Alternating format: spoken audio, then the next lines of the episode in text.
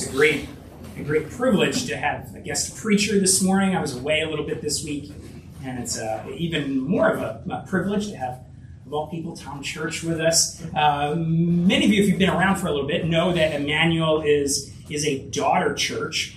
Uh, we were planted mm, some 17 years ago uh, by Emmanuel Belmar, where Tom served as the longtime pastor. It was uh, really God working through his, his vision and excitement about church planting that, that we exist uh, through God's, God's grace. And we're thankful to be able to maintain that connection and that history, even, even uh, having uh, preaching together. So, welcome, Tom. Thank you. There are so many precious faces here.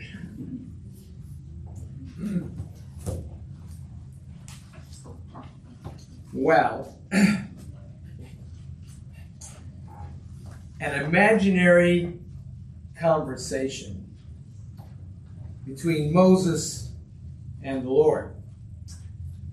Um, I think I saw this dialogue in a tract years ago, and I think it was by a guy named Michael Cassidy. But, Lord, I'm, I'm sorry to bother you at this late point in history, but there seems to be some unhappiness, um, particularly among the New Testament crowd, about some of your laws, especially the fourth commandment. You know, you know the one about keeping the, the Sabbath holy? Yes, Moses. I am aware of the fourth commandment. Uh, what seems to be the problem? Well, Lord, it seems a little outdated. Uh, really unreasonable today's day and age to expect folks to give a whole day over to to you. well, that doesn't sound very good, does it? I mean, a whole day over to worship in, in church and, and whatnot. No, Moses, that doesn't sound very good at all. Now, I've been pretty patient with you folk, kept my covenant promises, treated you extraordinarily well over the years, and do I need to remind you about sending my son Jesus to die for your sins? I, I do seem to remember um, some unhappiness about um, uh, about the fourth commandment back in the wilderness years. But it's all for your good, Moses.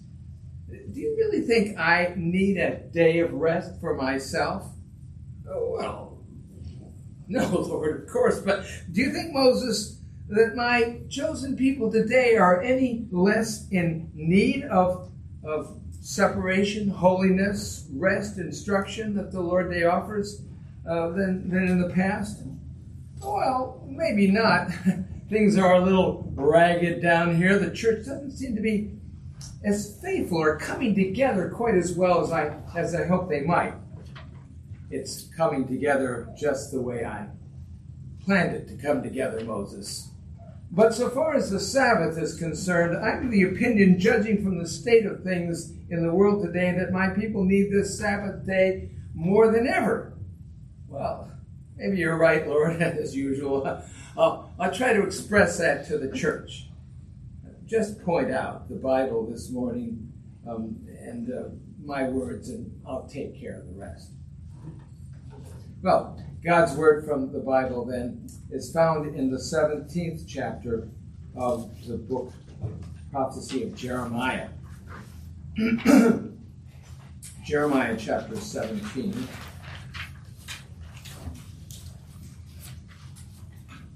Beginning at verse 19. Hear now God's word. Thus says the Lord to me Go and stand in the people's gate by which the kings of Judah enter, and by which they go out, and in all the gates of Jerusalem, and say, Hear the word of the Lord, you kings of Judah, and all Judah, and all inhabitants of Jerusalem, who enter by these gates. Thus says the Lord Take care for the sake of your lives, and do not bear a burden on the Sabbath day or bring it in by the gates of Jerusalem. And do not carry a burden out of your houses on the Sabbath or do any work, but keep the Sabbath holy as I commanded your fathers. Yet they did not listen or incline their ear, but stiffened their necks and that they might not hear and receive instruction. But if you listen to me, declares the Lord, and bring in no burden by the gates of this city on the Sabbath day, but keep the Sabbath day holy and do no work on it, then there shall enter by the gates of this city kings and princes who sit on the throne of David, riding in chariots and on horses, they and their officials, the men of Judah and the inhabitants of Jerusalem. And this city shall be inhabited forever.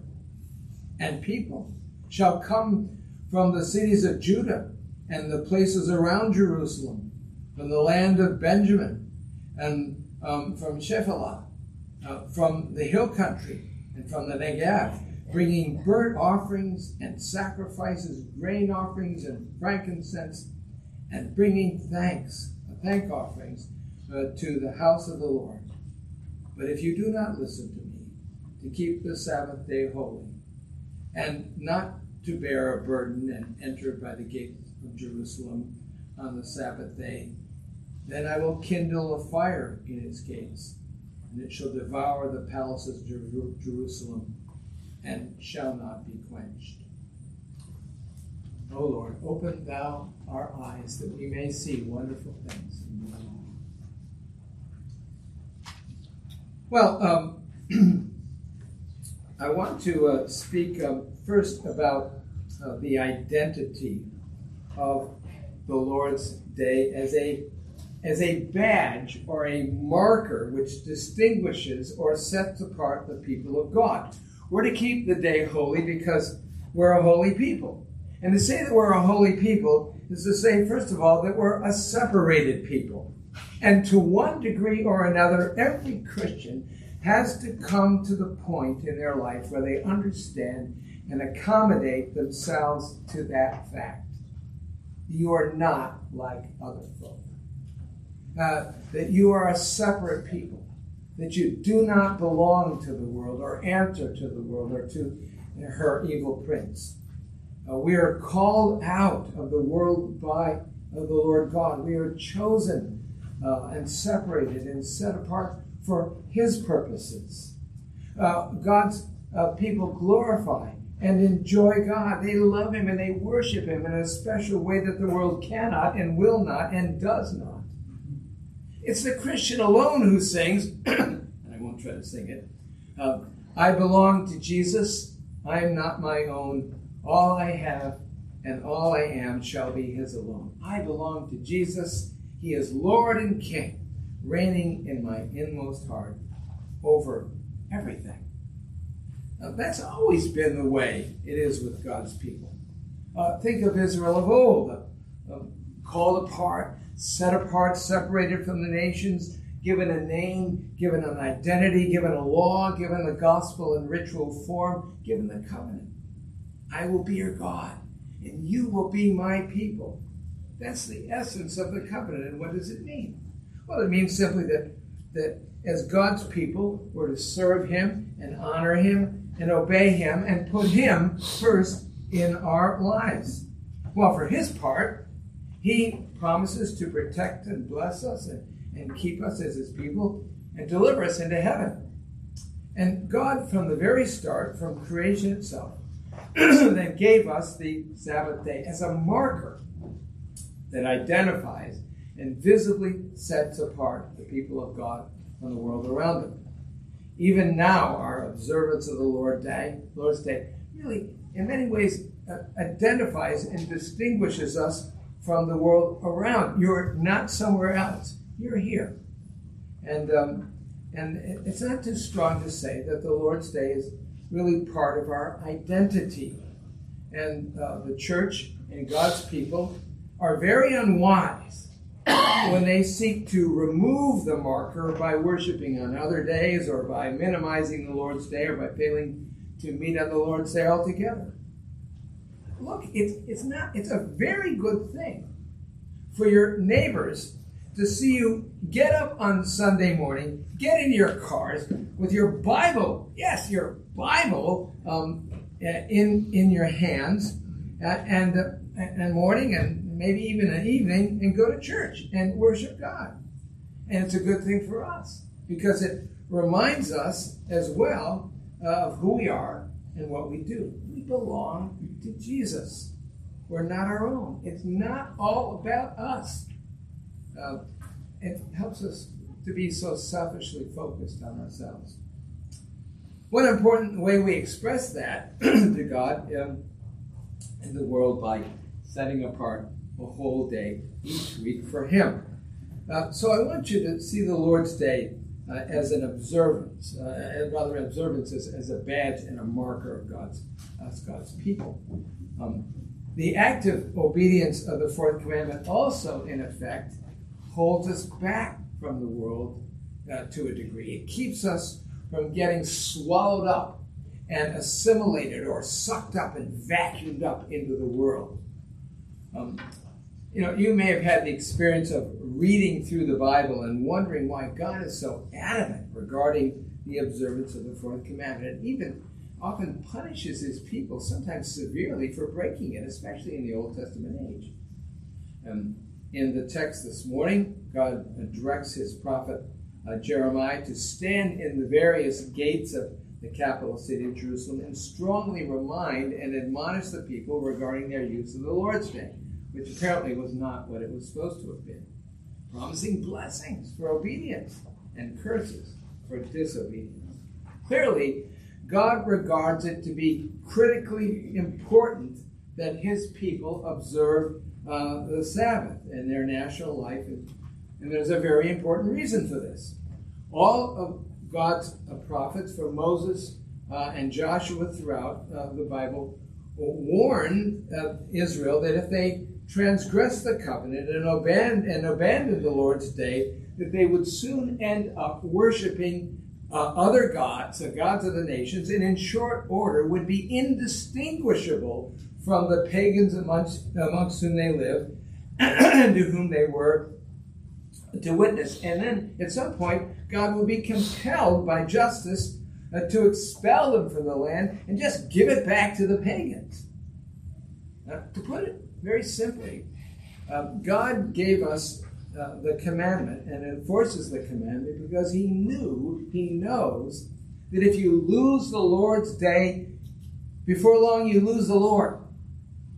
If you lose the Lord's day, you lose the Lord. Now, modern Christianity, and to a large degree, uh, modern big back, big box evangelicalism, absolutely rejects that paradigm. Um, uh, to it denies to any significant connection um, of, uh, between fidelity to Christ in His appointed day and the health of the church, and they poo-poo it. Um, uh, pretty much, um, they reject the Sabbath altogether.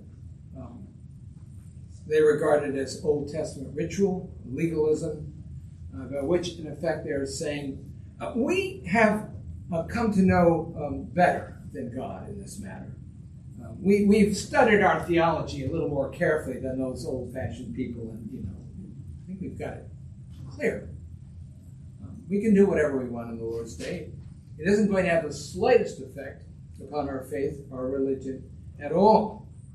In fact, we don't even think there should be a Sabbath or a Lord's Day in this age altogether. And some people go so far as to reject the importance of the gathered institutional church altogether. Word, sacrament, discipline, what's that to us? You know, it's, it's all about me and Jesus. Forget the church. That really is uh, the logical conclusion of the rejection of the fourth commandment. Now, I'm all about me and Jesus, by the way. But, but there's a little more to it than that.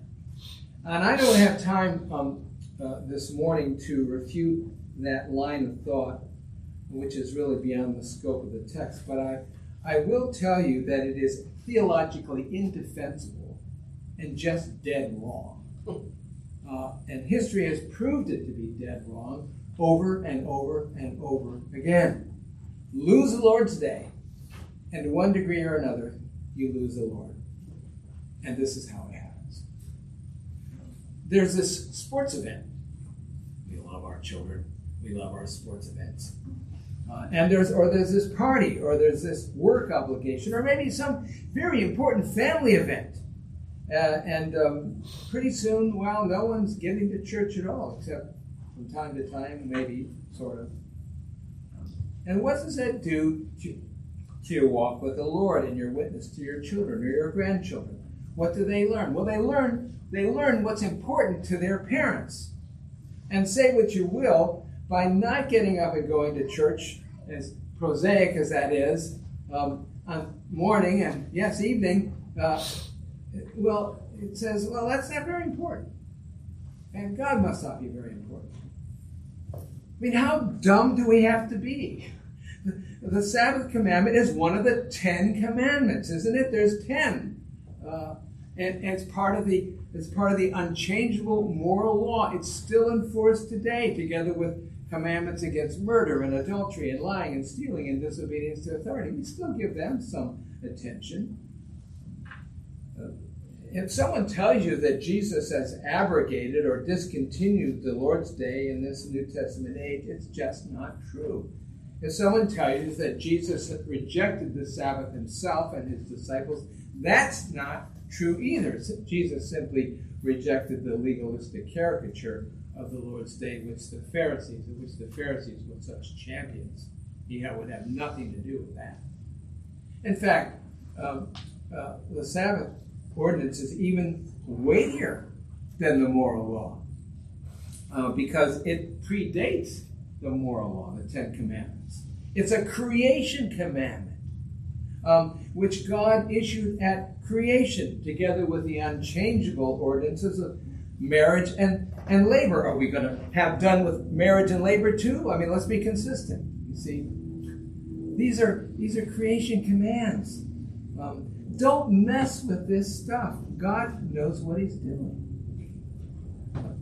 The Lord's Day is a shield that protects us from idolatry and sin. It's not only a badge that sets apart and identifies us, uh, it's also a shield to protect us from idolatry and from slavery to sin.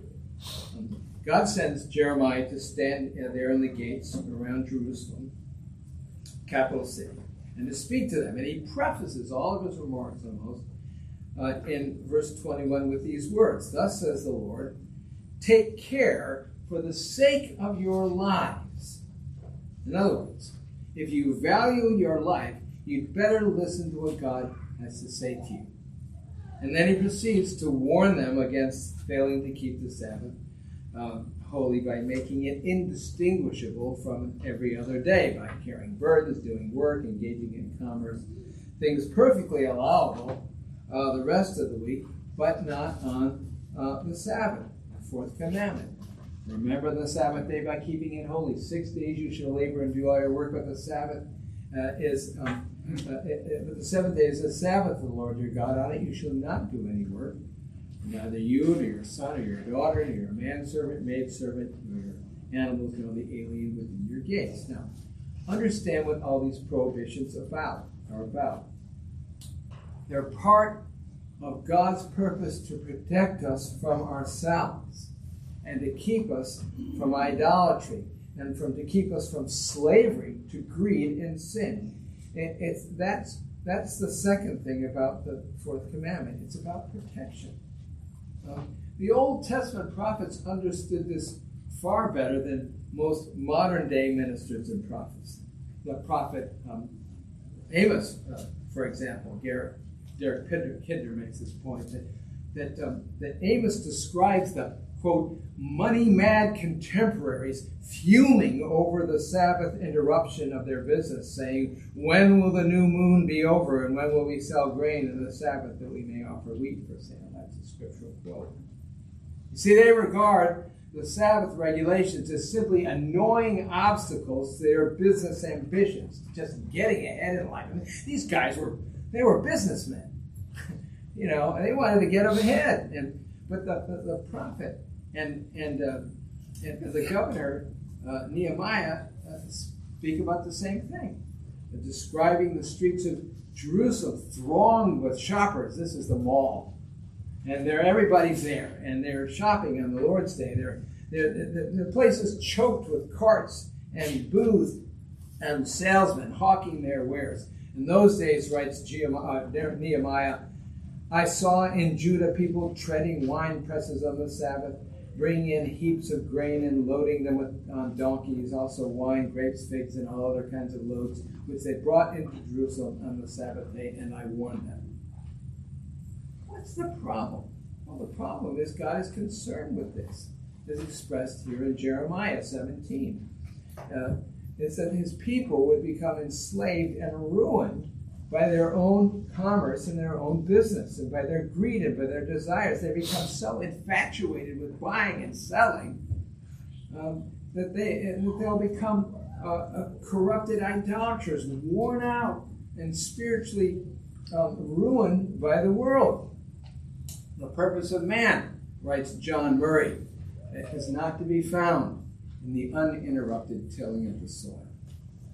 God does not want his people to become slaves uh, to creation or to slaves to the ambitions of other people. What was it that, that excited Jesus, uh, uh, uh God's uh, so much about the people uh, who were enslaved in, in Egypt? Well, because what, what, what, Moses kept saying, let my people go. Why? So they could do some more work? No, that they might worship me.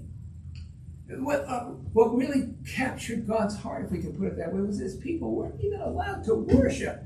All they were doing was slaving uh, all day long, every day of the week for Pharaoh of all people. Um, God doesn't want that for us. Who's Pharaoh for you? Maybe Peter Pagan, your boss, is Pharaoh. I don't know. But, you know, he doesn't own you. Um, you know, and God's and God's an antidote and mm-hmm. guard for us is to give us one day out of seven or to leave off of all this stuff, lest it ensnares your soul and wears down your hearts and your bodies. God knows what He's talking about. Don't open a second ignorant mouth to God and try to argue theology with Him and tell Him you don't need the Lord's Day because you do need it, every one of you, and every myself as well. The Lord's Day serves us today in the same way to protect us from making materialism and prosperity and worldly success for ourselves and for our children an idol that distracts us and diverts us and keeps us from Christ and ruins us. We have a different set of ideas and, and we, we, we walk to a different drummer, don't we? We don't belong to ourselves. We don't belong to the world. We belong to the Lord. And manufacturer's instructions make it very clear how we should order our lives. I, I don't exaggerate when I, when I tell you that one of the greatest gifts that any parent can give his children is to establish them when they're still young and under your sway uh, in the wholesome habit of setting aside the entire Lord's Day for worshiping and enjoying the Lord. What will serve your son or daughter better in life and eternity? Getting that coveted slot uh, in the dance routine or the music competition or the, or the football or, or soccer or basketball team scholarship, or grounding them in the godly discipline and habit of worship and rest that will bless their souls for eternity. If you don't help them and teach them how to say no to the world. That's getting harder and harder to do. I mean, we're talking about swimming against the current here. I know this is a radical message, isn't it? But if you don't teach them to say no to the world when they're young, uh, you should have no expectation that they will have the wisdom and the discipline and fortitude to be able to set aside Sunday for themselves and their children when they grow older. Let me say this also. And this flows from the text of Scripture before us this morning. That fidelity to uh, the Sabbath commandment is a test of our fidelity and faith of the Lord. It's a declaration of, of faith, it's a declaration of, of our dependence, our willing dependence on God. When we turn aside from our own ways and in our own program and our own plans for Sunday, we, we put aside all of that and put aside our business and turn and focus away from ourselves to loving Jesus and worshiping Jesus and sitting at his feet and worshiping in his instruction and enjoying one another in the Lord. When we do that, we're in effect saying, I trust God's wisdom and provision, and I'm willing and anxious uh, to trust Him that He will provide for my family for seven days of sustenance in return for six days of labor. That's a point of faith for the Christian. It's also a pretty sweet promise. Work six, get one free. Well, am I willing, you see, uh, to, to believe and, and that the, the, the, sacrifices I might make and require my family to make in keeping um, the Sabbath will be more than offset by God's gracious provision. Um, more than, than that, my setting aside the, the Lord's Day as holy is a declaration of my love to Jesus. I want to please Him and, and obey His holy law. I want to honor and worship Him throughout the day in a special way. Now, it's very important to recognize that God nowhere gives us a specific list uh, of things allowed or disallowed on the Sabbath because He doesn't want to make each of you into little legalists. Uh, you can't do that. You can't do that. No, he, he doesn't do that. He, he gives us, for the most part, the broad picture of commands about work and commerce and worship.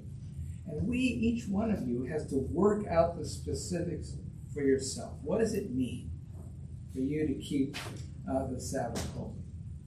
Uh, beyond the obvious requirements of attending worship services, how can I do this? How can I make this day a blessing and a means of grace in my life and those around me? Uh, we know that, um, that, there are matters of, of mercy and necessity that, that, that come upon us and have to be negotiated and figured out. But with our human genius for getting things wrong, as Derek Kidner puts it, we must always avoid the extremes. On one hand, either becoming uh, pharisaical and inflexible and legalistic and making a thousand household rules and, and uh, provisions that serve no purpose except to make us feel proud and self righteous. I would never do that on the Lord's Day. we can we can go that route. But on the other hand, and this is probably the greater temptation of becoming so lackadaisical uh, regarding the Lord's Day, or being guided by pure pragmatism and convenience and, and self desires in making no principal provisions uh, for the day at all, treating the Lord's Day just as any other day, and caving into the pressures of the culture, the miserable, miserable rationalizations that we can never defend before the eyes of the Lord. So that in the end, at the end of the day, well, uh, the end of the day, there is no day, no Lord's Day at all, with the possible exception of Easter or Christmas or church attendance, when it's convenient and when it doesn't run traffic with our own purposes and plans and so forth. So those are the two extremes. But there's something more, and that is this. Finally, we need to uh, recognize that the Lord's Day um, uh, reminds us of the blessings uh, in this age, and especially of the Sabbath rest in the age to come. Um, look at the promises that Jeremiah annexes to this admonition in verses 25 and 26. He says, If you'll keep the Sabbath, he tells them, and honor the Lord on His holy day instead. And, and, and instead of God, uh, God kindling an unquenchable fire in the gates of Jerusalem, He will bring blessing. And uh, then He proceeds to promise a restoration of the Davidic uh, throne. He promises glorious worship. He promises prosperity and state security. Uh, people from the north and from the south and the east and west will come pouring into Jerusalem to worship. In other words, in return for uh, covenant obedience, God promises blessing on the throne of David, on the temple, and on Jerusalem. Those are the three basic aspects of national religious life in the Old Testament people throne of David, the temple, and Jerusalem. Well, how, do, how does that relate to us today? I believe we should understand it this way that if God's people in His church in this age will keep faith with God and honor His covenant and honor His, his commandments, if we will commit ourselves by the grace of God and by the power of the Holy Spirit to love and to follow the Lord and prefer Him in His word and in His way over our own words and over our own way, and honor and worship Him on His day, that we too will have Jesus on the throne, lifted up with blessings of His people, and will be a light and a blessing to the nations around us. They will see our worship They'll see our ordered lives. And they'll see our love for Jesus and for one another and the Lord's Day. And they'll come pouring into the church. uh, excuse me, to hear his gospel and commit their lives to Christ and receive his blessings. That, that can happen. That can happen. People would say, you know what? Things are so messed up in this world all around us. And but there are these people who, who, who go, to, go to church on Sunday. And they seem to be kind of together and happy. And uh, we ought to look into that, don't you? That can happen. So the Lord's Day um, is a marker that identifies and distinguishes us, sets us apart as uh, the people of God. It's a shield that protects us from idolatry and slavery to sin, and it brings blessing uh, into this life. And finally, it's a promise of the age to come.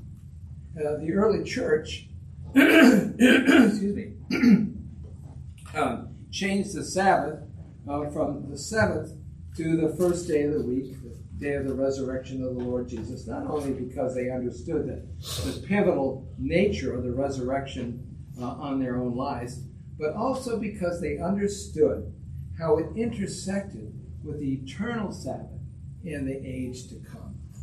When a man, when a woman trusts in Christ as their Savior and Lord, what do they do? They lay aside their own works, don't they? They lay aside the supposition that we can somehow bargain or buy our way into heaven with works or with a, being an exemplary sort of person. Um, lay aside they lie inside this idea of meritorious ritual. Uh, we lay aside a restless heart and we cast ourselves on the Lord Jesus Christ. And He becomes our Sabbath rest as we trust in Him. And the Lord, uh, the Lord's takes on, Lord's Day takes on a whole new brightness as an opportunity to worship and enjoy and grow in grace. But that's not all. The Lord's Day also points us to the eternal Sabbath rest to come. It reminds us that in heaven will be a great Sabbath celebration described in Revelation 19 as the marriage supper of the Lamb. Surely that's a, the great fulfillment and the glorious conclusion to the Sabbath day. I belong to Jesus. He will keep my soul. When the deadly waters dark round about me roam, I belong to Jesus and ere long I'll stand with my precious Savior there in the glory land. Resting in Christ means resting in his provisions for us, among which is the provision of the Lord's Day. The badge and shield of the Sabbath is not a curse, it's not a blessing, a, a burden, it's a great blessing. Lord God, thank you that you. Um, you know far better. You know us better than we know ourselves. And you know what will serve us and what will help us to serve you. We thank you for that wonderful rest we, we find when you draw us sweetly to yourself. The rest we find when we trust in Christ and we put Him in the center of our lives. And we thank you that the Sabbath is, is a picture of that and an exercise uh, that we uh, engage in as believers, and uh, a wonderful thing. Father, help us to, um, to honor your day and grow in Christ, we pray. In Jesus' name.